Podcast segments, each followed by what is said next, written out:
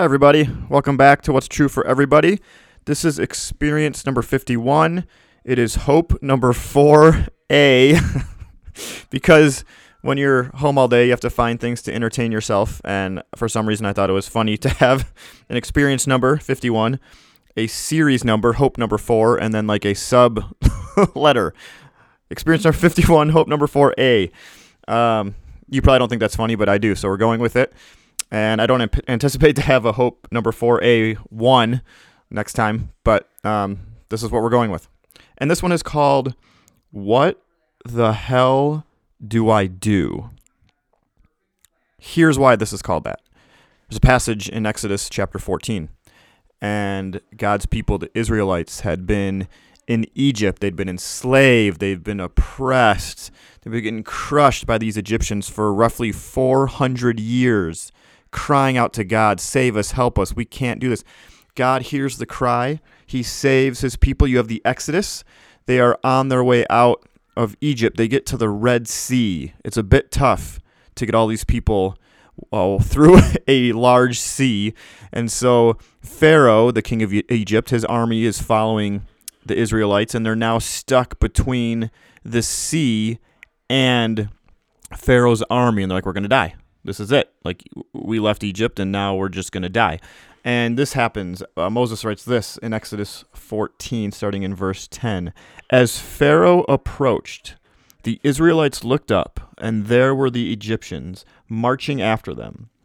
They were terrified and cried out to the Lord. By the way, I didn't plan on saying this, but does it ever feel like right now you're stuck between the Red Sea and the Egyptian army? Like you just don't know where to turn. Anything you do, it just seems like we're in trouble. I don't know what to do. Uh, they were terrified and cried out to the Lord. They said to Moses, Was it because there were no graves in Egypt that you brought us out to the desert to die? What have you done to us by bringing us out of Egypt? Didn't we say to you in Egypt, Leave us alone, let us serve the Egyptians? It would have been better for us to serve the Egyptians than to die in the desert. Moses answered the people, Do not be afraid. Stand firm, and you will see the deliverance the Lord will bring you today. The Egyptians you see today, you will never see again. The Lord will fight for you. You need only to be still. So Moses tells the people, "Okay, you're in trouble. Be still. God's going to take care of this. Just just stand there. Don't do anything." The next verse, then the Lord said to Moses, "Why are you crying out to me? Tell the Israelites to move on."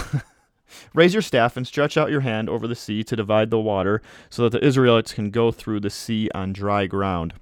I will harden the hearts of the Egyptians so that they will go in after them and I will gain glory through Pharaoh and all his army, through his chariots and his horsemen. The Egyptians will know that I am the Lord when I gain glory through Pharaoh, his chariots, and his horsemen. So the Israelites in trouble. They have nowhere to turn. Moses says, their leader, the, the one who's been appointed by God to, to speak for God, okay, be still. Just stand there. You're good. God says, What are you doing? No, no, no. Move on. You got to go. Do something. And if you're Moses, you're like, What? What what the hell do I do? I thought you told me that we should just stand here. Now you're telling me move on. What do I do? And if you're God's people, uh, you were just told one thing, and then a second later you're told another. Now, in this instance, when God tells you like something, you should you should do it. That's always always wide, always wise. Excuse me. But like, there are these moments where, what the hell do I do? And I'm I use the word hell here not to like be edgy. Um, my kids, by the way, are in the next room watching their morning show and coloring. Grandma sent them some fantastic coloring supplies that showed up yesterday, and so uh, this is our spring breaking that is is coloring this morning. And I, I use this word because parts of all this feel like a hell. That's what it feels like. There's there's for parts of this. There's no better way to describe it. Uh, there's people dying. Our loved ones are getting sick or they're quarantined and don't know yet if they're sick. Small local businesses are closing all over the place uh, for good reason, but a lot of those aren't going to be able to sustain all this. The, the feeling you get in your chest when you see the latest statistics or you hear the latest interviews uh, or wherever it is that you hold your stress or your tension. Uh, it all see a lot of this seems like an actual hell. Like it all seems like this isn't the way it's supposed to be. It all seems like this is a, separation from God, uh, which I think is the ultimate definition of hell. Um, I would, side note, suggest that we can actually grow closer to God through all this. I don't think all this is a separation from God, but there's the questions of why would He allow this? This just feels like a hell. And if you're concerned about me saying hell with my kids in the next room, it's okay. We've watched The Sandlot, and my son will sometimes randomly, like at dinner, say, "What the hell's he doing?" Smalls, you go to third base. right, buddy? anyway, um, have you had the thought during all this in the last week, two weeks, three weeks? What the hell do I do? Do I be still or do I move on? I don't know what to do. That's a metaphor, by the way. I'm not suggesting we question whether we like stay in our homes as much as we can or we go out in public. This is just a metaphor. Stay in as much as possible. But sometimes this question, what do I do? There's two options. There's there's this or this, there, there's that, and I don't know which one to choose. Do I be still or do I move on? But then sometimes there's like zero options that we know of. I have no clue what to do. Have you experienced any of these things in the last several days? Um, I, I can't work from home. Like my job won't me, allow me to do that. But but I'm paid hourly and I have the option to, to go in as much as I want or to stay home as much as I want. I don't want to go out more than I have to because uh, I know that's not smart. But I also need money. What the hell do I do? My kid feels warm again. do I take their temperature for the one thousandth time in the last 14 days? And risk like them getting more nervous about what's going on. What the hell do I do? One of my kids the other day asked us when they woke up, "Do I have the coronavirus?" And they were like serious. That's a sad, sad thing to have to hear your kid or anyone ask. Um, or this one, like we've we've all, we've both lost our jobs already because the government rightly shut them down. Um, and who's I've looked who's hiring right now? What what the hell do it? I'm like stuck between the Red Sea and Pharaoh's army, and I don't know what to do. Uh, I'm worried about insurance coverage. I don't, I don't, and I, but I can't afford actual good coverage. What, what the hell do I do? My eye doctor closed, and they closed to all appointments that aren't emergencies. Um, but I had my appointment scheduled for next week because I actually need contacts. What the hell? This actually happened to me. And on the grand scheme of things, this isn't a huge deal. But there's still like all of this is getting disrupted. What the hell do I do? Um, by the way, the whole job thing, my, my wife's job, this is her last day at work because the government shut shut down uh, what she's doing, which it should have, and that's good. But there's still the now what. Uh, this is a high stress time, and my loved one tends to take out their stress on me. What the hell do I do? My gym closed, and that was where I, I got relief. That's where I de stressed. That's where like I could clear my head. What the hell do I do? My loved one is sick, and I can't like go over to their house to spend time with them or to have human contact. Like I don't know how to help them right now. What's the what the hell do I do?